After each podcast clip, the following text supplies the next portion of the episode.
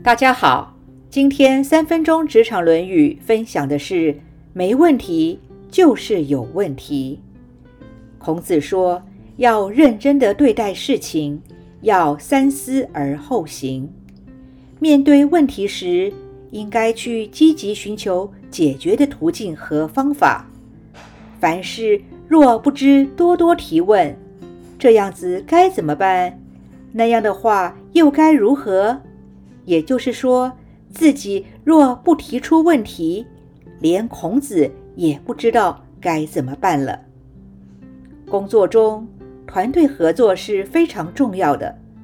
如果碰到凡事都不问的人，那就会是一位猪队友。工作中如果完全没有问题，那就会是一个很大的问题。工作中有问题是很自然的事。碰到问题时，一定要马上提出来。也许很快就可以解决，也许需要集思广益。因为问题的来源可能是多方面的，有时候无法凭借一己之力，或者借由经验法则来解决。越是有关公众利益的事物，就越需要集体思考、谨慎评估。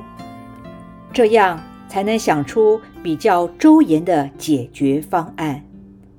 这句话也是提醒我们，凡事要全面的思考、设想，做最完整的准备方案。例如，要办一场户外活动，SOP 中除了正常的注意事项外，也要预想，万一天候不好该怎么办？大风大雨。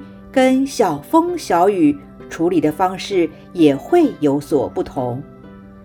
就算在室内，万一停电了、地震了，又该如何处理？危机处理的方案又会是什么？没有不会发生的事情，只有想不周全的状况。我们的教育比较不鼓励提问，一直以来。爱发问的人就不容易被大家接受。爱提问的人，往往在念书时会被老师认为是问题学生，在工作中会被认为是爱找麻烦的人，在会议上则会被碎念成在浪费时间，甚至会被嫌笨，什么都不知道。可是至圣先师孔子却鼓励我们提问。不知道的事情就要勇于提问，这才能达到明确的沟通、有效的学习。